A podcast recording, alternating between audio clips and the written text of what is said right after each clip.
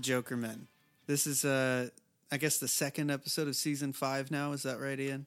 I think that is right, Evan. Yes, uh, the first episode for those of you who haven't uh, subscribed on the Patreon, but uh, for for all intents and purposes, the second episode because uh, well, we did this, we did one before. But spiritually, this is the first one.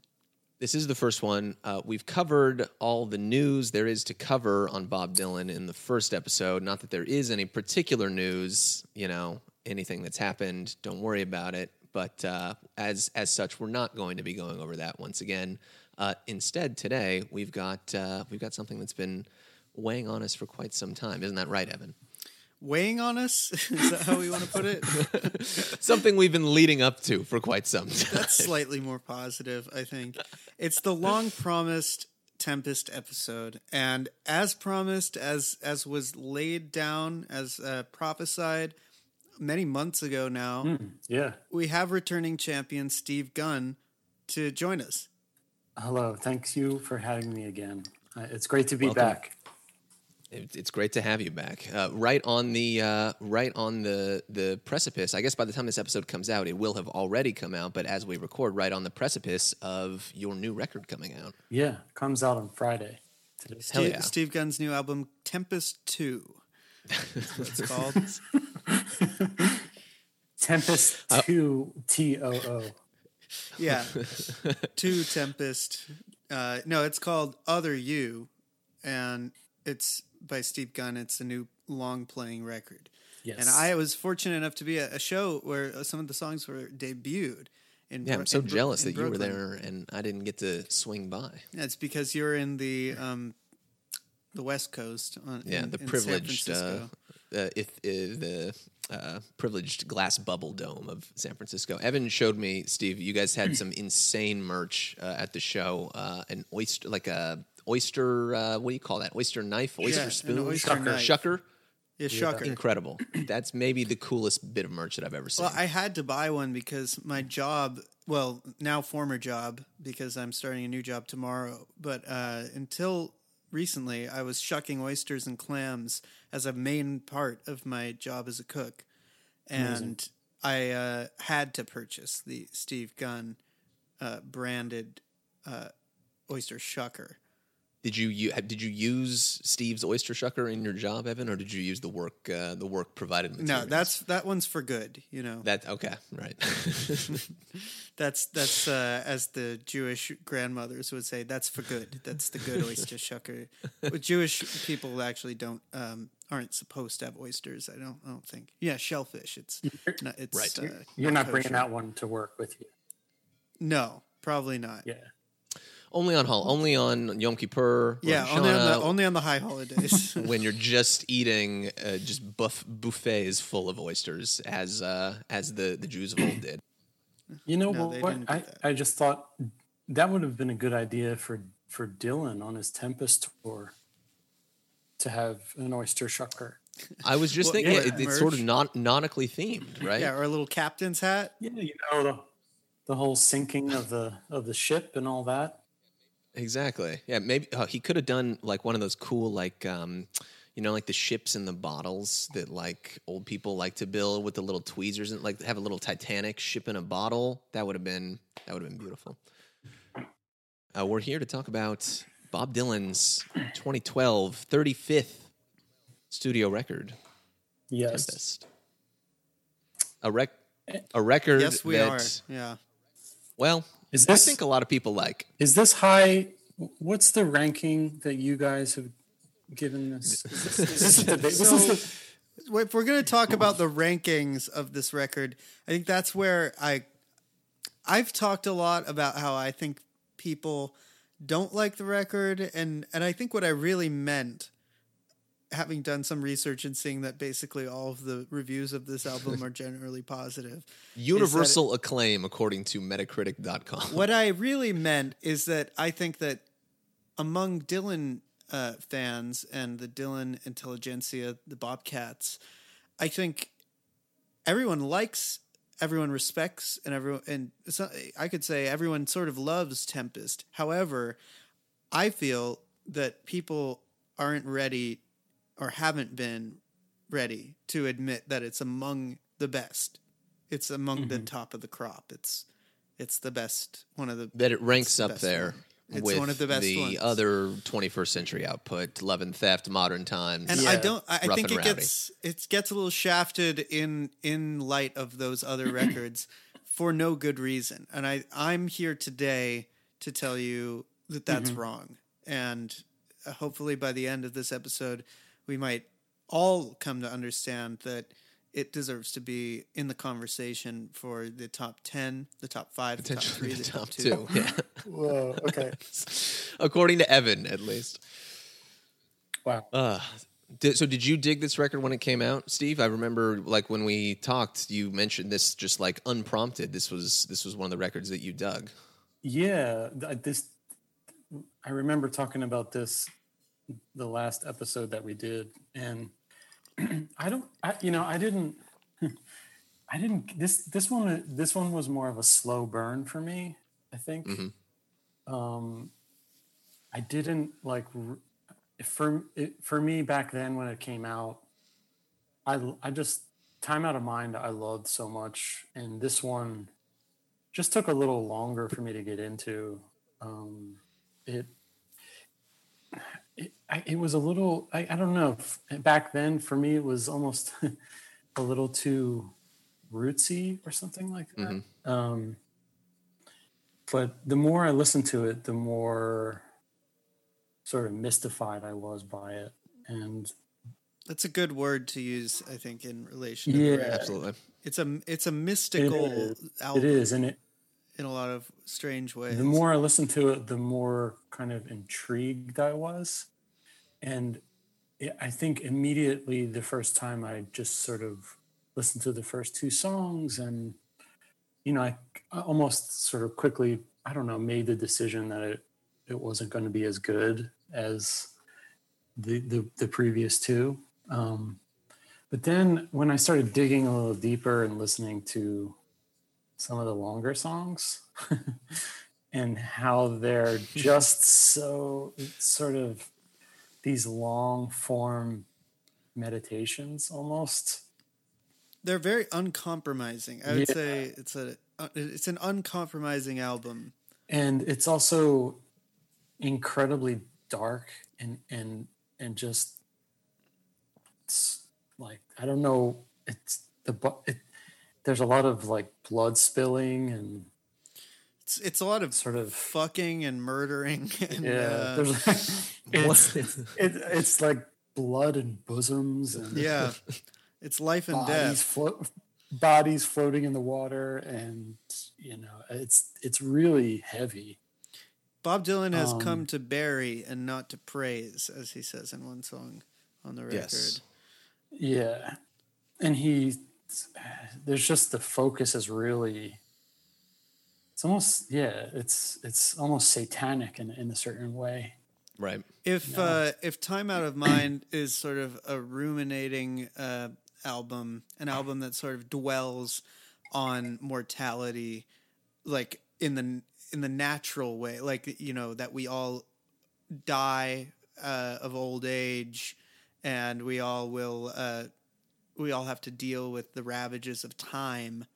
I think this album is more about lives cut short by accident and by uh, malice. It's more about the uh, it's the hot version versus the cold of of that album of Time Out of Mind, which so many of the the songs that people cite as being the darkest and the most um, depressive and most death centric on that record are like you know n- not dark yet being the prime example. It's it's not a song about um, violence. It's it's more a song about the existential problem of life and death.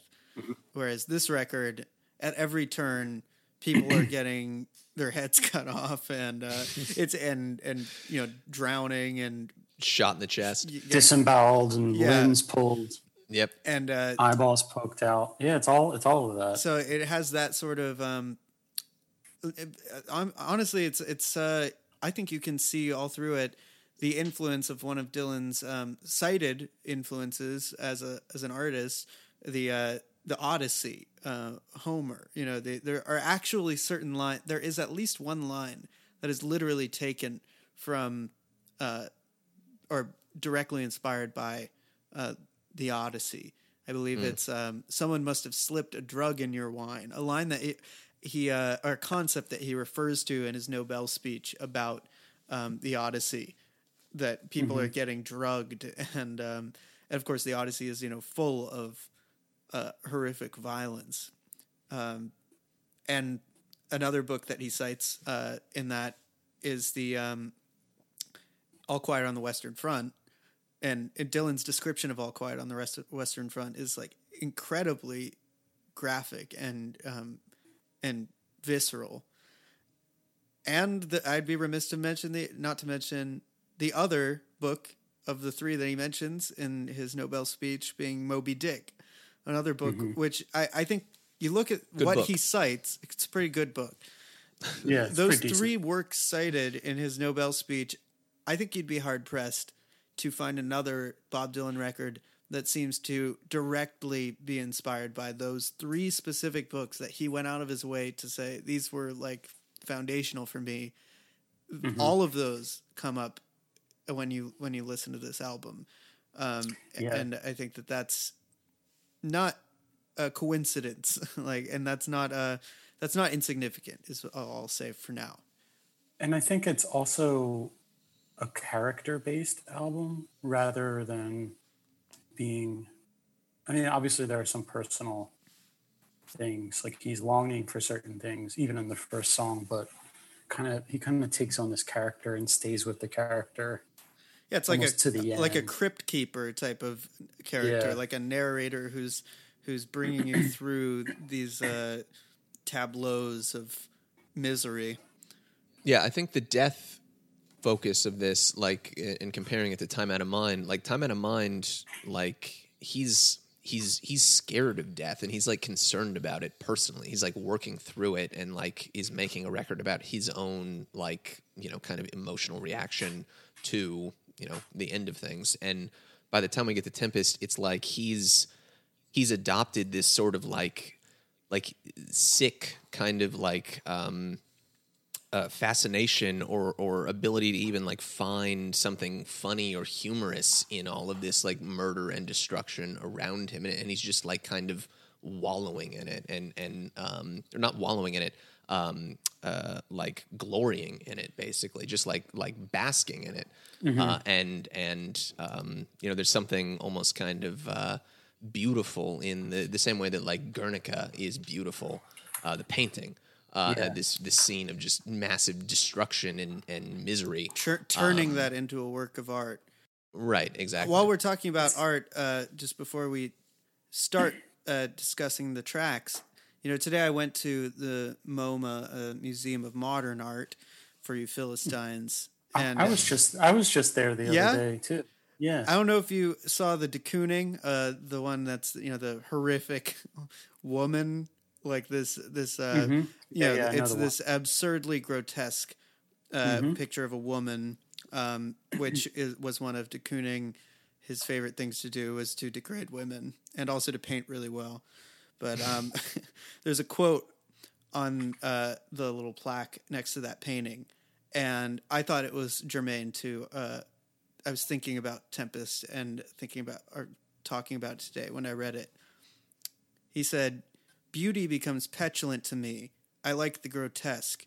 It's more joyous." And with that, I think we can honk on Bobo.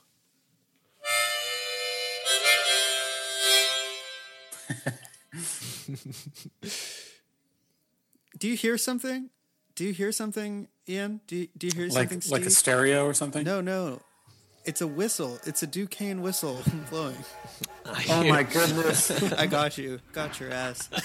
Oh, because there is a stereo blasting out on the street, and I was getting nervous. But it's- You should get nervous. You should get afraid because that that Duquesne whistle is. and our whistles blown. blown. Okay, here we go.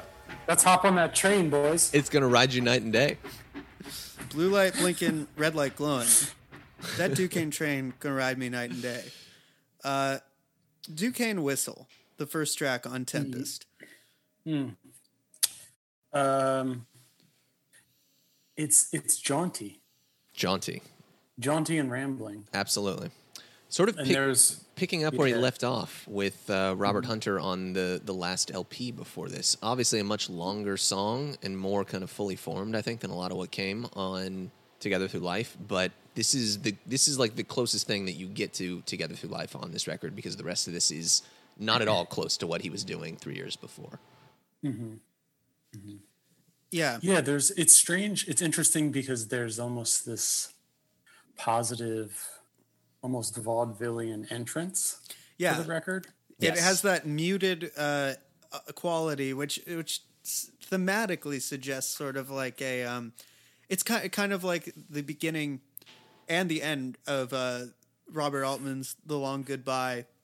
You hear that uh, like tinny sounding little musical intro. I think it's "Hooray for Hollywood."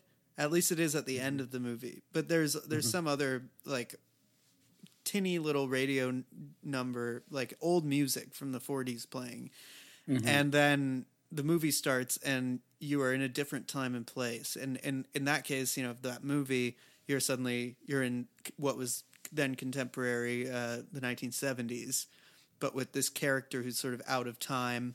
And it's a similar effect on this record where that, uh, old timey sound that we have come to be used to from the the Jack Frost sound, which is now fully established by the time this record comes out. Uh, you you are used to hearing something like that, and then after that little intro happens, the band kicks in and the production shifts a little, and you it it goes into a full sort of lush Hi-fi. hi-fi Yeah. version of of the of the song, and um, the music video also does something similar, where um, you get these glimpses of of Dylan from the back as he's walking through the streets of downtown Los Angeles with this like posse of like uh a, a ver- Cool there's folks. like a there's like a goth guy there's uh, there's uh, or a, a few girls there's like some like tough looking mexican guys with like you know their top button only buttoned and uh that whole video is like as we've said before on the podcast it's like 500 days of summer but like he just chooses violence and he makes that guy the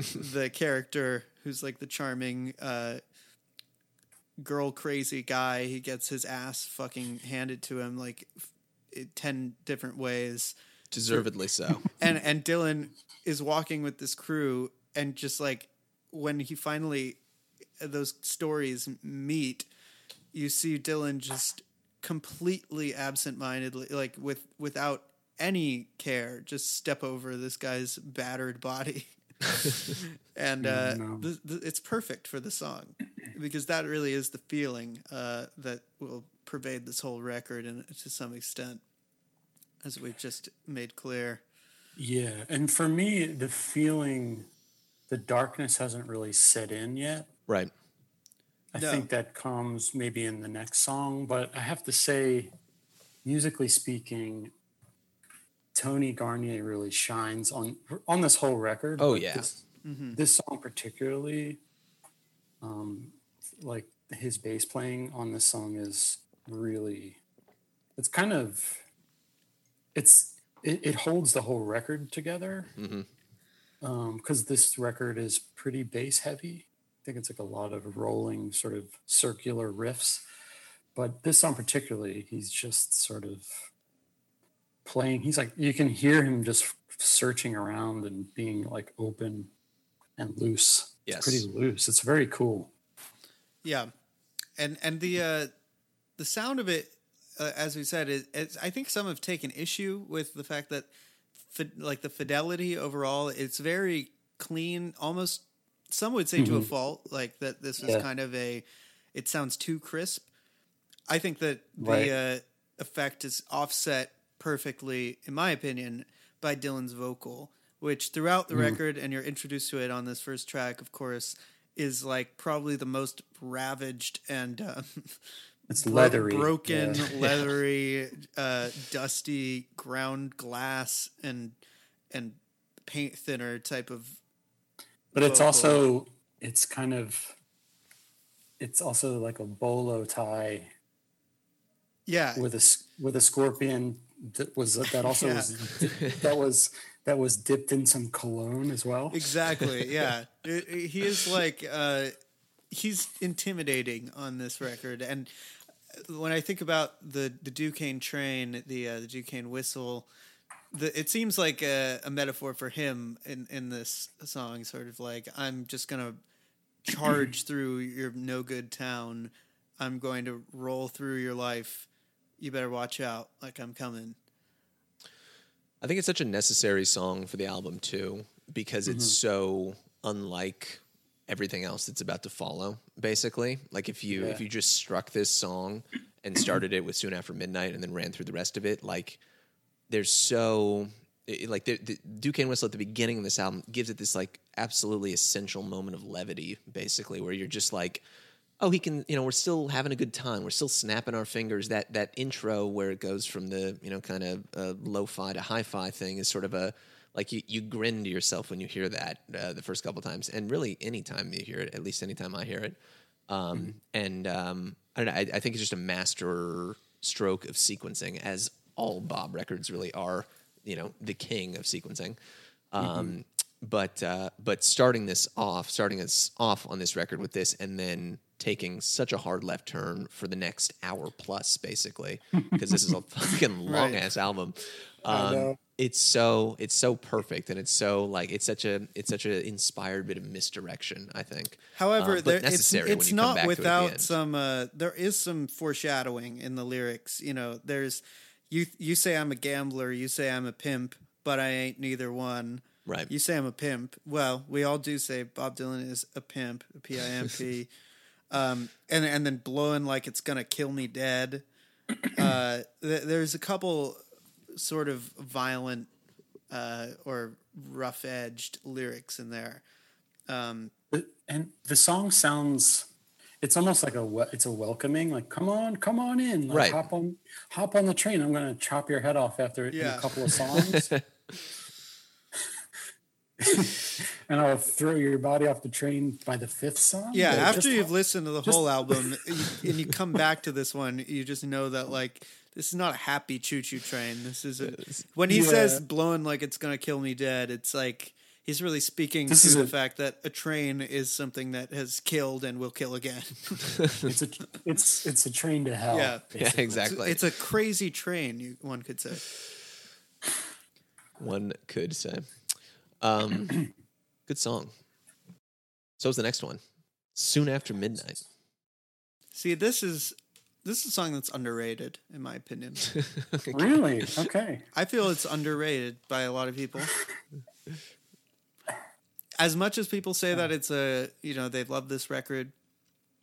I I don't know. I mean, I don't see how you can uh, eat up this stuff on on modern times, for for example, and and not see this as just like right up there. I think it's it's a beautiful song, and I, we talked about it not too long ago uh, when we were going through the Jokermen 100, our um, canonical and um, Ra- bulletproof is- rapturously received uh, the ranking, yeah, objectively correct ranking of all of Bob's output. Or I, I love that there's sort of a Shakespearean bent to this uh, song. Soon after midnight, um, I've got a date with the fairy queen, um, and it's it's sort of as I've said before, reminds me of, or it evokes sort of images of Dylan walking through uh, an enchanted garden, you know, and and he's going to. Uh, it's sort of a fantastical, surreal vision of of uh, the same sort of romantic it's mode that he was in on say modern times it's wide-eyed and wondrous yeah I think um, it's sentimental. Mhm. Personally, I don't think it's for me. It's I wouldn't call it a, a, a straight up dud per se, but it's not the breakthrough song for me. i wouldn't i don't think I it see. I see Evan's to heart breaking. well no real no I, I wouldn't say that it's uh I, I would agree with you that I don't, but I, I don't think that it intends to be like a show-stopping number. It's more of a, uh, I, what I really love about the song, like where it really comes together for me, is actually at the end. Um, just those few lines. Uh, when I met you, I didn't think you would do. It's soon after midnight, and I don't want no one but you. And so, like this whole song Yeah. has all these fantastical images, and it's very whimsical. And it that last little moment of this song is one of the it may be the only just straight up heartfelt little um, love m- message on the Right. there whole are some thing. beau- beautiful lines in it for sure. But I also think that there's a line that's sort of the first breakthrough line. Oh, as two time and as the- slim. Who's ever heard of him? I'll drag his corpse through the mud. Yeah.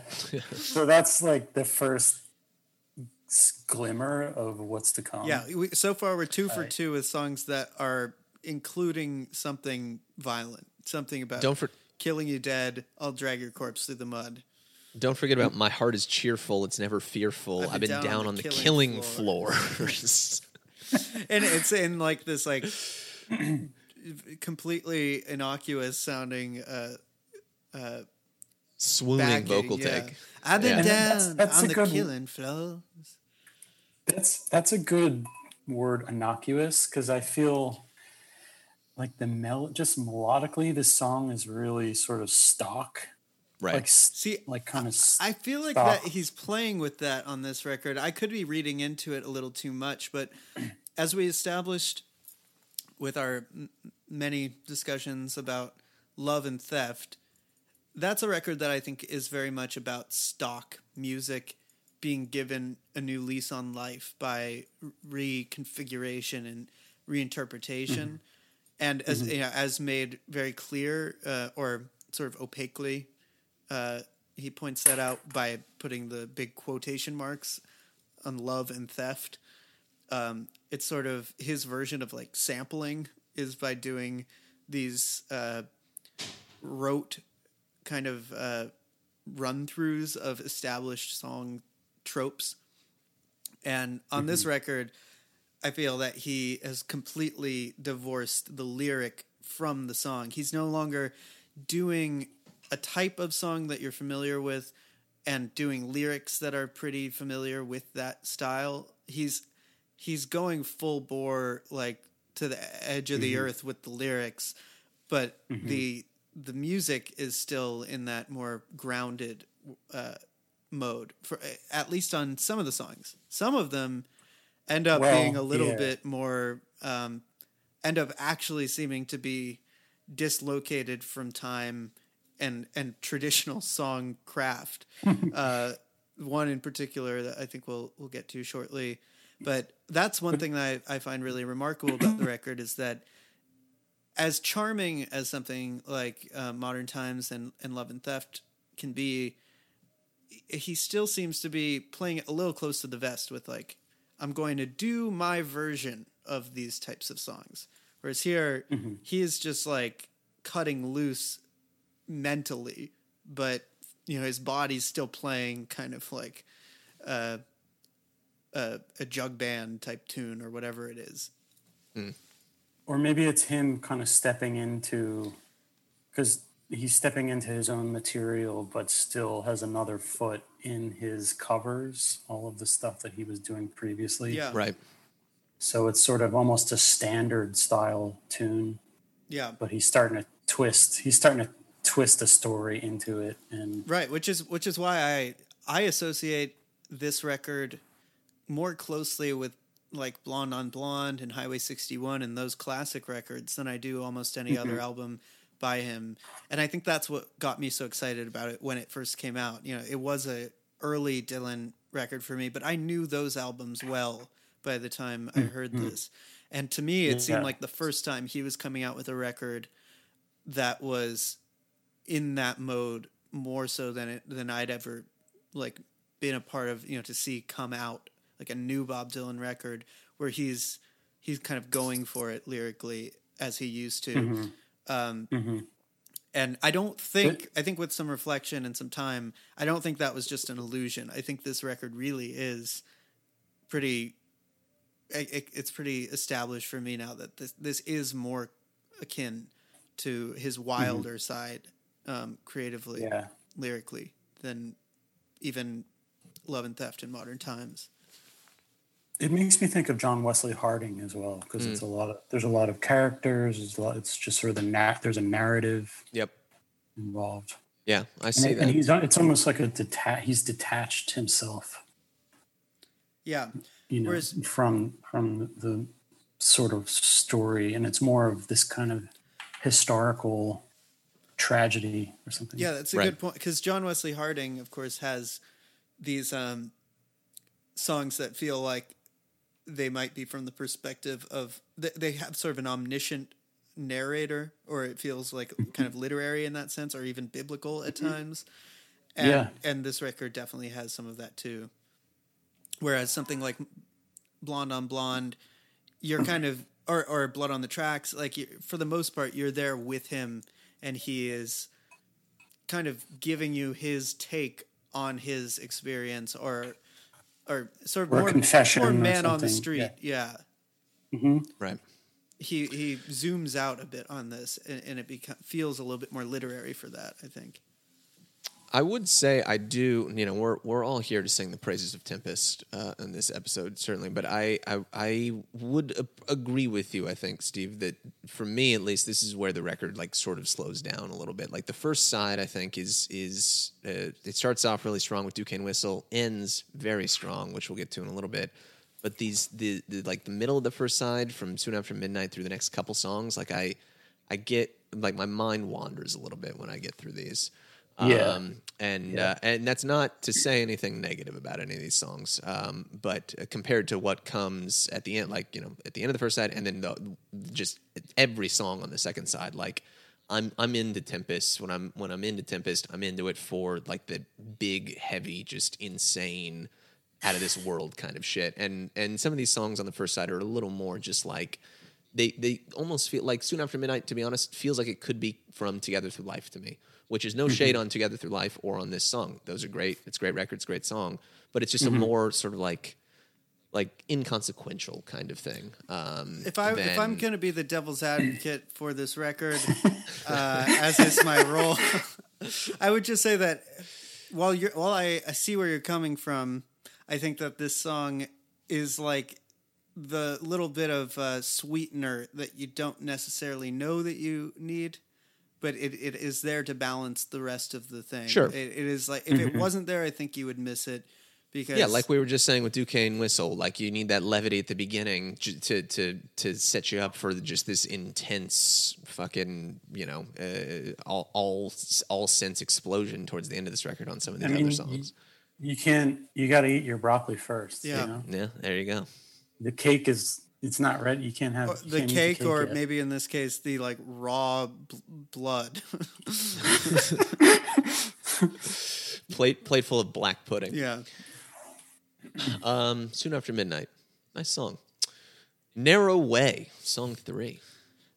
Yeah. So What a what a what a rocker. the opposite. This song rocks. Yeah. See, Yeah. this is this for me. This is the entrance into. This is when you're sort of on the train, and you now you, you all the doors are locked and it's moving really fast. yeah, and you're going through some, you know, are you- making some hairpin. you can't get out. You're you can see there's no uh, out. Dracula's castle looming on the mountaintops in the distance. there's there's like a leg and dim light with a garter belt. Yeah. but you can't exactly see, and there's a lot of smoke and card playing and Narrow Way it features one of the great lyrics on the record. Um, if I can't work up to you, uh, You'll surely, have to look down to me down someday. to me someday. Yeah, just a great line.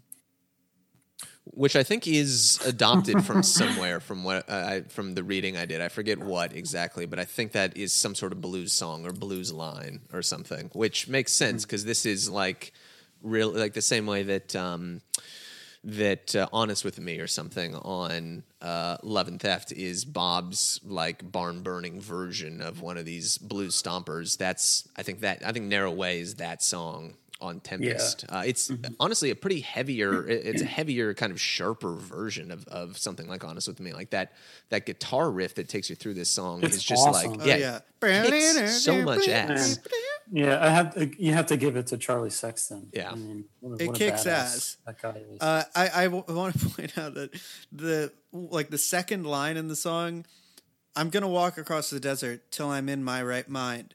When he sings it, he says, "I'm gonna walk across the desert," and it sounds like he goes like, "Till I'm in my, my mind, till I'm in my till I'm in my right mind, till I'm in right mind." I think he might even go, "Till I'm in rhyme my mind." Till I'm in right mind. his his vocal delivery is is uh it, it's you know, it's something You know, on this record. Of course, that works perfectly because it's the lyric "till I'm in my right mind" to then mess that up is is funny. this song for me, it's because it's long. It's longer. It's starting to get into, I think, the theme or one of the themes Yes. of this record, where it's like he's just it just he doesn't give. He doesn't, doesn't give a rat's fuck. ass. Like he doesn't give a rat's. I mean, I'll just recite some lyrics. I'm gonna walk across the desert till I'm in my. I won't even think about what I left behind. Nothing back there anyway that I can call my own. Go back home. Leave me alone. It's a long road. It's a long and narrow way. If I can't work up to you, you'll surely have to work down to me someday. Then it goes straight into ever since the British burned the White House down. this song is just uh, It's nuts. uh, you know, I, th- I it's feel- an idea that it- I've had on. I've stated before, but I wonder if you feel this way, Steve. Certain records, maybe on like a lot of records, like the third song feels kind of like a statement of intent. It's like the third Mm-hmm. Yeah. track can be where you kind of put in really what this thing is going to be like. Yeah, because I think that just like Duquesne Whistle, is that how you say it? Yeah, Duquesne, yeah. Duquesne. Um, Duquesne Whistle. I mean, that's an entrance. That's an entrance song, really. Yeah, I mean, And soon after midnight, it's kind of still clinging on to that sort of wondrous, sort of vaudevillian Dylan style. Right. And then I, I, the the gloves are off. Yeah. For narrow for narrow way. Yeah. And like his his wondrous wide-eyed vision, you know, kind of gets a little narrow and squinty, and a little. He pulls the knife out of his jacket, kind of. I thing. think that Totally. uh, in uh, talking about soon after midnight as the second track, while it is it is sort of a soft song, uh, especially relative to these other ones, it has this pronounced sense of surrealism and um, sort of uh, a fanciful quality, which I think works as a bridge to the rest of the record. Like, it's not just a typical love song. It it it makes it clear that this is not um, dealing in the. It, it it sort of gives you like okay, this is magical thinking. This is not just a song about ri- uh, driving to the mill. This is not a song about like. oh, hey, there's nothing wrong with driving to the mill. no, surely this is that's one of the Sometimes you're 40 miles from the mill and you just got to get there. yeah. gotta go. Yeah. but but for a song about a train and then a song about you know it being after midnight, both of those feature like a kind of um, madcap uh, feeling, which I think is of a piece with, for example, uh, Tweedledum and Tweedledee. This is like Bob Dylan working with Tweedledum and Tweedledee as as uh, as lyrical aids. You know, he's like asking them for advice on like, well, what happens next on the on the record, and they're going well, and then giving him uh, the the next song. You know, you have This to. is hard country to stay alive in. Blades I are also- everywhere and they're breaking my skin. I got a heavy stacked woman with a smile on her face. and she has crowned my soul with grace. There's the bosom references. Yeah, I'm again. still uh, Yep. bleeding Nice. from an arrow or hurting from an arrow that's pierced my chest. Gonna Great to, see a septuagenarian with such a healthy libido. Take my head and I don't- bury it between your breasts. It's a long road. Another thing that that interests me about Dylan is that he always seems to have a foot kind of in the modern world, and I think that he he perhaps is thinking about rap maybe. for this record. Sure. I mean, I- I would go the other way, Steve. I think he's probably thinking about like the Bible and like like lay, like people uh, like the horror of Babylon. like he's or, or Yeah, maybe he's, thinking making about, a I think he's thinking about both. he's making a he's connection, yeah, between like the the modern sort of sexual content in lyrics and the uh the old sexual content in as we could say like lyrics in the the lyric of the old sense. Did he bring up pimp already, or is that Yeah, that already happened. Yeah, Or that was on. That was his first song, dealing Duquesne with- Whistle. Yeah. Yeah, Pimps so and yeah, tits. so yeah, this is, yeah. Well, yeah, uh, that makes Anyway. that makes sense because remember when Ray, when Rado was on and he was talking about um, "Time Out of Mind" with us. uh, Apparently, Bob was listening to like hip hop records in the '90s and wanted to turn Dirt Road Blues into some sort of sample. That's why Dirt Yeah. Road Blues sounds the way that it does because it's built on a sample, the way that a rap song from 1996 would have been. Yeah, the- it- so Right. that I, think that totally makes essentially- sense. Essentially, like narrow way, for instance, it's a s it, it could be a loop. I mean, Yeah, it's like- exactly. Uh, like- this like also Dirt- has like that Dirt Road that Blues, sample kind of sound. Dirt Road Blues Yeah, was and- was made that way. They actually just sort of looped this um this riff, and You could throw some scratching over that, and you'd be like, you know, you'd be in business. sounds, sounds sweet. And I, another, I was walking around listening to this a lot lately. Another band that it reminded me of was. Are you guys familiar with The Fall? Oh, are we familiar with? Well, You- you've come- Ian you've less, come to the right Ian place. less so, but I I am a huge fan. me too. In fact, I'm a I've, huge I've fan. got uh, Renegade, the uh, Marky nice. Smith There autobiography, right here. Oh boy. It's full of great shit. There's a part in this book where he's like, "I'm one of the few people who it's actually good for me to do speed because it helps me sleep." Oh my gosh. Uh. I I was thinking of particularly this song "Narrow Way" that we're focusing on at the oh, moment. Oh, I mean, that's this. reminds my me bread of and butter Marky right here. Smith. It reminds me of Marky Smith in the fall because it's if you listen to a classic fall song, it's just a it's just a like a basically a, a steady riff, a looping riff. Repetition. Just like Repetition. straight ahead all the way through. With a- right. with a, Repetition. with a completely crazy bastard rapping over it or singing over I might it. have to take my head and bury it between your breasts. Uh, it's a long road. Uh, it's a long and narrow way. See, yeah, Yeah, I mean, it reminds me of um, I don't know if it's a good his, correlation. no, it's but- perfect. I mean, the song "Living Too Late." Um, I think it's like a l- mid to late '80s uh, Mm-hmm. fall song. Has some great lyrics that could be taken off this record. Sometimes life Mm-hmm. is like a new bar, uh, like plastic seats, beer below par, uh, something, and then like mu- something, something, music greats, and I'm living too late. All these lyrics that are uh, about just the depravity of of, of living. Um, there's a certain song on this record, especially, I think that is, feels like his "Living Too Late." Um, Crow's feet are ingrained on my face, and I'm living too late. I wonder if Bob's ever heard the fall. I don't know, but I I don't. I, I bet you he that has. is Yeah, I bet. you- I bet he has. Steve, you're, I'm so he's glad not- you brought that up living in a because. I, I, I've had that. I think that was honestly probably why I was so drawn to this record in some respect because at Mm-hmm. the time it came out, I was really discovering the music of the fall in a big way, Oh, cool. and uh, it's not so different. well, I guess I just it's this sort of listening experience that I just had the other day where it's it's obviously the the song never changes and it's just like if you're not sitting down and listening to every word it just kind of becomes this like story on this unraveling of lines that sort of connect and maybe not and it's almost like free association. You can almost hear him thinking or something. Right. and and it you know i guess there's a similarity to similarity to rap and and i also was thinking about marky smith and his he was such an interesting and kind of obtuse and abstract lyricist and such a maniac as well Marky Smith was Um, bigly, bigly, bigly. Big. He was hugely influenced by uh, by Can, bob dylan yeah, Bob Dylan.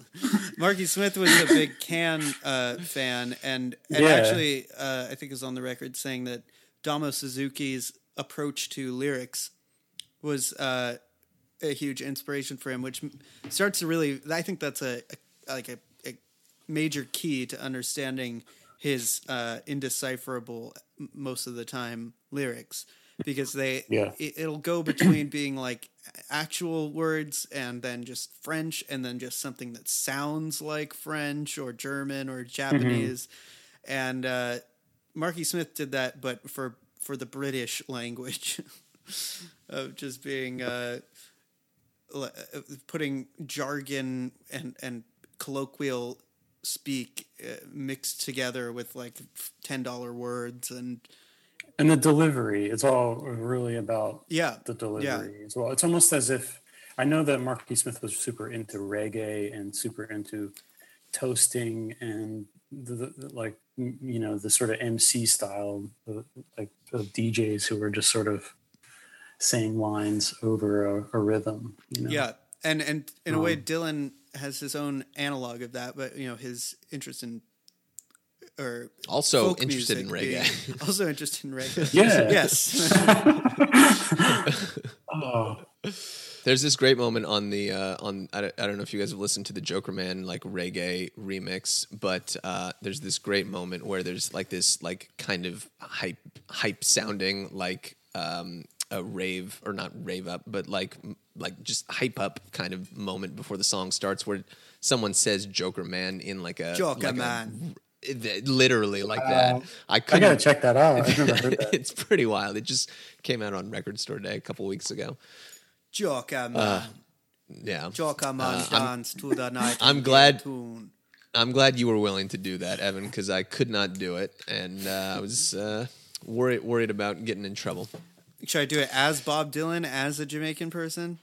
Eh, Well, he isn't the one that's Joker actually saying. Let's uh, let's let's let's leave this uh, this avenue unexplored for the time being, and uh, and move on down the narrow way to long and wasted years. Jerk chicken.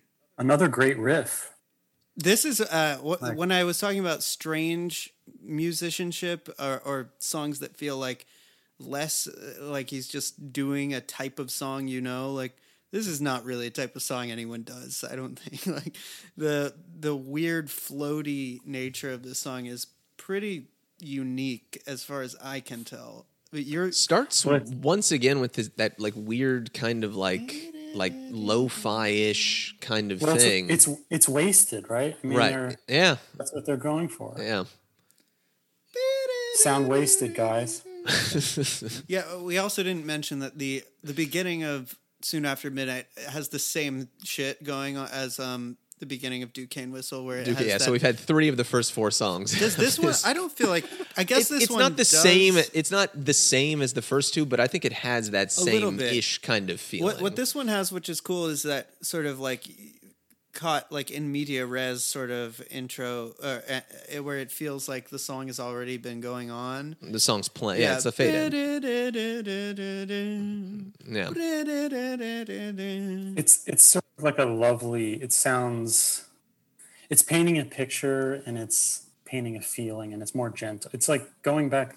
It's getting a little more gentle than narrow way. It's kind of pulling back. Right. A little, Right. And yet it's going a little deeper into that um, ennui or that um, the darkness. Yeah, I, I suppose it's yeah, it's it's getting as it gets darker. It that does not mean that it gets heavier. It it which is a remarkable feat to make a record that Well, lyr- lyrically, it starts kind of like things start unfolding, and he's starting to say some serious stuff, like he hasn't seen his family in twenty years, and they might be dead. Yeah, that line is always sticks out to me when I listen to this they this might record. be dead that by now. Yeah, I ain't seen my family in 20 years. That ain't easy to understand. They may be dead by now. I lost track of them after they lost their land. It just comes out of nowhere. I also like that line where it's like the sun can burn your brains yeah, right the sun. out. Mm-hmm. Don't you know That's the sun heavy. can burn your brains right out? I Yeah, think that might be my favorite line of the on the whole record. My enemy It's a good- crashed into the dust, stopped dead in his tracks, and he lost his lust. lost his lost. He was run down hard and he broke apart. He died in shame. He had an iron heart. I wear dark glasses to cover my eyes. There's secrets in them I can't disguise. that particular passage, the the uh, my enemy crashed into the dust. That's the part where he's done. He's changed the lyrics like a hundred times live, and it's always really funny what he chooses to oh, supplement. He's also like taunt. He, it, he's like taunting this sort of style, yeah, yeah. and I almost feel like he's almost trying to embody Satan a little bit. I like The that. sungla- with the sunglasses and and you know the sort of imagery.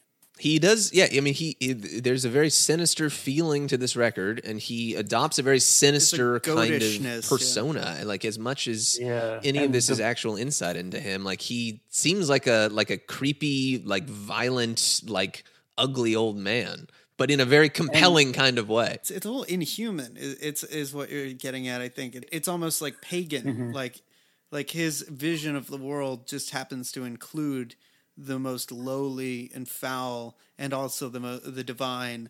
And there's he makes no distinction. He delights in all of this ugliness. it, it's like Hieronymus Bosch, uh, Garden of Earthly Delights up in here, where you've got like the hell and heaven on the same uh, in the same artwork. A- and there's I think a line in Scarlet Town, the evil and the good uh, sleeping side by side, or Right. sitting side by side. I feel like that's a satanic song as well. Like he's, but Yeah, in between yeah. that, Pay in Blood, which is Oof, that's that's that's, the like- that's the that's the one. meat. That's the meat. That's the meat of That- the of the album. I'm with you. After long and wasted years, uh, a great song, which which I would be happy to just have go on for twice as long as it does. This is where the Um, rivers of blood and bosom and limbs get pulled and Yeah. flat flesh on the just floating in the water. This You're is where I think- sailing down the river Styx on a on a raft made of skeletons. Yeah, this is this is uh this is Willy Wonka like screaming in that dark tunnel, uh, but it's Bob Dylan. you're just gonna get you're gonna get gutted and get disemboweled. I actually I I I mentioned that I, I might have a favorite line, but I think I have another favorite line that might be better than burning your brains out, which is another politician pumping, Pumping out the piss. Pumping out the piss. All timer. All What- fucking what timer. a, what a line! Incredible. I mean, I've I think I've said so much about this song already, but I mean, I'll reiterate just because here I am, here we are. Well, I'm grinding my life out, steady and sure. Nothing more wretched than what I must endure. I'm drenched in the light that shines from the sun. I could stone you to death for the wrongs that you've done. I mean, every, Every single stanza, line yeah. of this is my favorite line. But uh, I love that that I'm drenched in the light that shines from the sun. That this isn't this isn't a song that makes violence into like something dark and shadowy. It puts it right front and center, and it it make that line about you know t- showing that like the death is right there under the hot sun. It just feels like you can't look you can't pretend that things are. Uh, it's this isn't a dark night of the soul. This is like a dark day uh, and night. This He's having a great time. an orgy of blood. and it's like this it, and when you brought up sequence and how how great some of these albums are sequenced i feel like this is so like this is right smack in the middle of the record and exactly where it should be.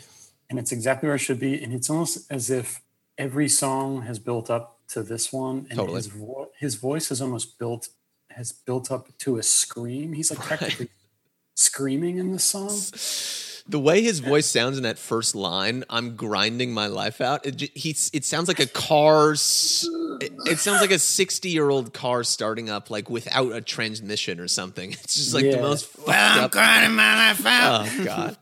Night after night, day after day, they strip your useless hopes away. The more I take, the more I give. The more I die, the more I live. It's just um, the most metal. yeah it's metal it's, It's like it's it's hard like as rain- hell. rain and it's it's Raining Blood by slayer Yeah. yeah, it makes that stuff look like uh, child's play. Yeah. And and of course, this features that line: "Someone must have slipped a drug in your wine. You gulped it down, and you lost your mind.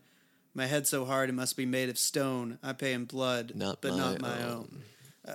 I pay in blood, but not my own. That's as good as most of the time in terms of uh, just like a little lyric that just carries everything. It's it's got so much to it. And I have to say, we got to give credit to the band. I mean, Yes. they this band is so like Charlie and Tony are.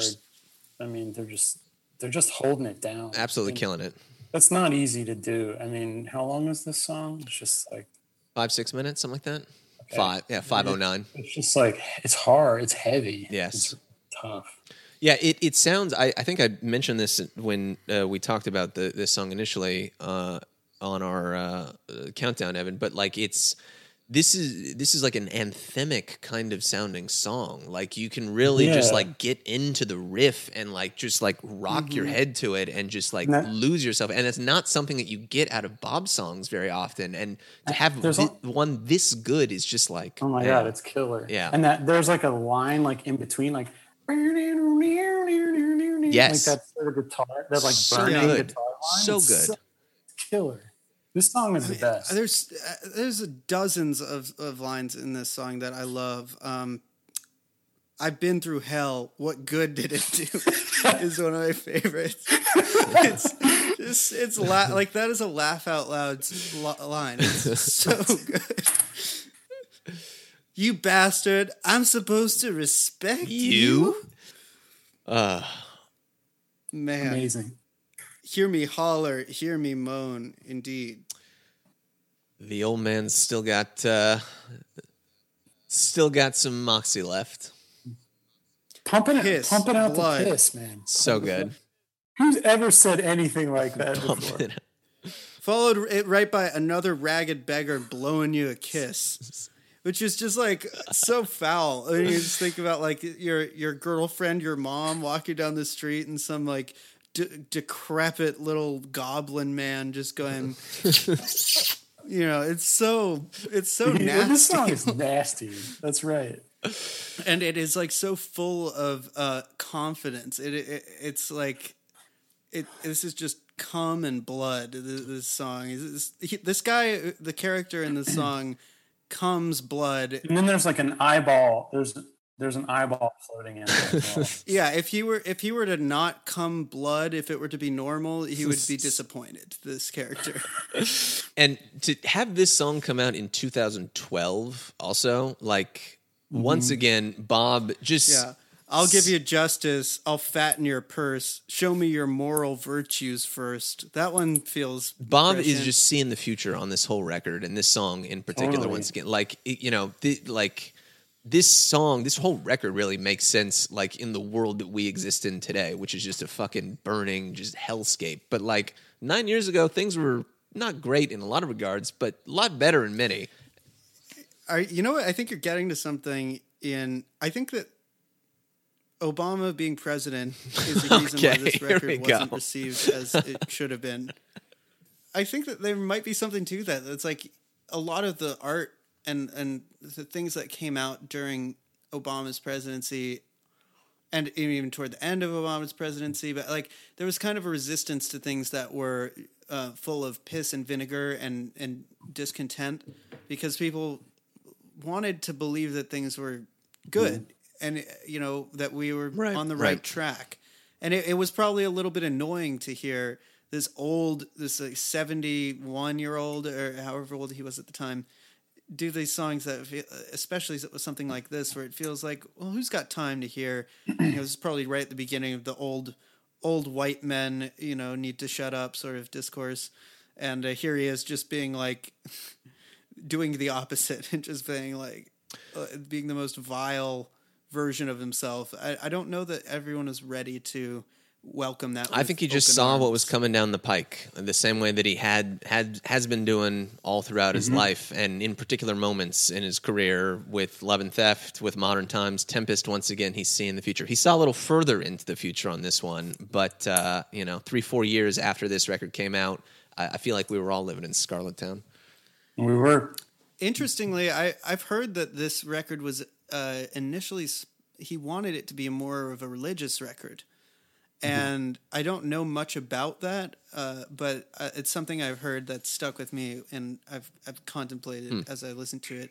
The cover, of course, seems to have a cross on it. Um, the T, the way it's stylized, um, not so unlike the uh, the sort of clandestine cross on "Slow Train Coming." Um, I think that he said that it didn't turn out that way. It ended up being less of a religious album, but it was a it wasn't a Christian record. It was a, sa- a Satanist record, Satanic. yeah. a, pa- a pagan ritual. like a like a black goat. Well, um, boy, what a first side of a Where, record. where do we go from here? Where Yeah. do we go from here? Well, that's the end of side one, side A of The Great Tempest. The Great Tempest. Stick around uh, for our next episode where we will return with Steve Gunn and uh, talk side two. Jokerman.